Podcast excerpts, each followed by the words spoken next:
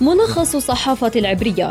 برنامج يستعرض أهم وأبرز العناوين والأخبار في الصحافة الإسرائيلية.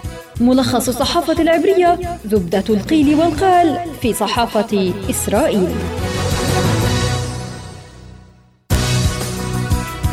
طابت أوقاتكم مستمعينا وإليكم ملخص الصحافة العبرية. يأتيكم عبر شبكة أجيال الإذاعية. هذه الحلقة من إعداد خلدون البرغوثي وتقديم نجاح مسلم.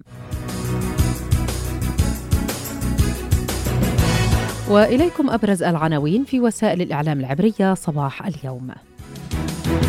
هآرتس تعنون فوز مرشحة الحزب الديمقراطي في ولاية نيفادا يمنح الديمقراطيين الأغلبية في مجلس الشيوخ. في هارتس أيضا إذا تم تعيين سموتريتش وزيرا للجيش فإن المنظومة كلها ستكون في حالة تأهب لما هو أسوأ.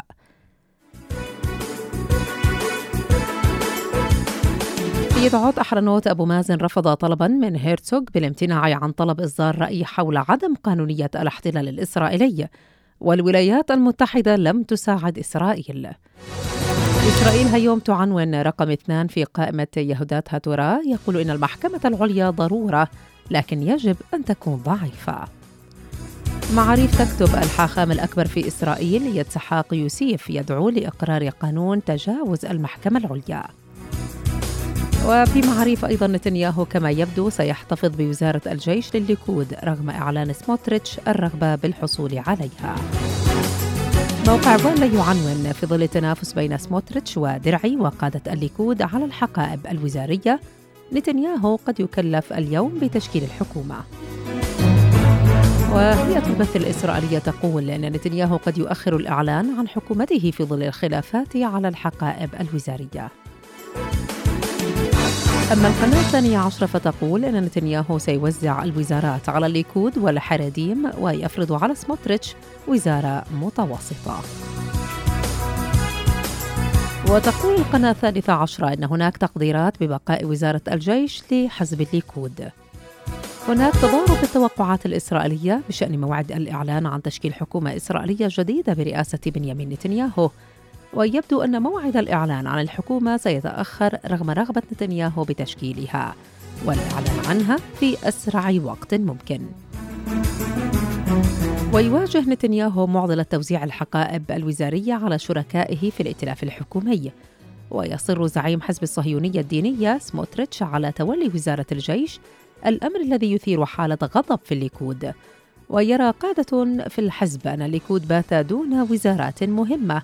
في ظل سعي الصهيونية الدينية وشاس ويهدات هاتورا تولي وزارات الجيش والأمن الداخلي والمالية والصحة والتعليم. ويبدو أن نتنياهو حسب القناة الثانية عشرة يسعى لإبقاء وزارة الجيش للليكود وتوزيع حقائب وزارية على الليكود وشاس ويهدات هاتورا ليجبر سموتريتش على قبول وزارة متوسطة الأهمية. من ناحيتها اعتبرت صحيفة هآرتس أن تعيين سموتريتش وزيرا للجيش. سيعني إعلان حالة التأهب لتوقع الأسوأ. إذ لن تنحصر القرارات في شرعنة البؤر الاستيطانية وفي العلاقة مع الفلسطينيين. بل ستكون هناك تبعات أخرى قاسية لتولي سموتريتش وزارة الجيش. ففي الضفة سينشغل الجيش كثيرا لكن ما يقلق هو تكرار سيناريو أرييل شارون في لبنان قبل أربعين عاما عندما كانت خطة إسرائيل إنشاء حزام أمني بعمق أربعين كيلومترا. فأوصل شارون قوات الجيش إلى داخل بيروت وورط إسرائيل في حرب طويلة وقاسية. نهاية هذه الحلقة من ملخص الصحافة العبرية. كان معكم في الإعداد خلدون البرغوثي وفي التقديم محبتي نجاح مسلم. إلى اللقاء.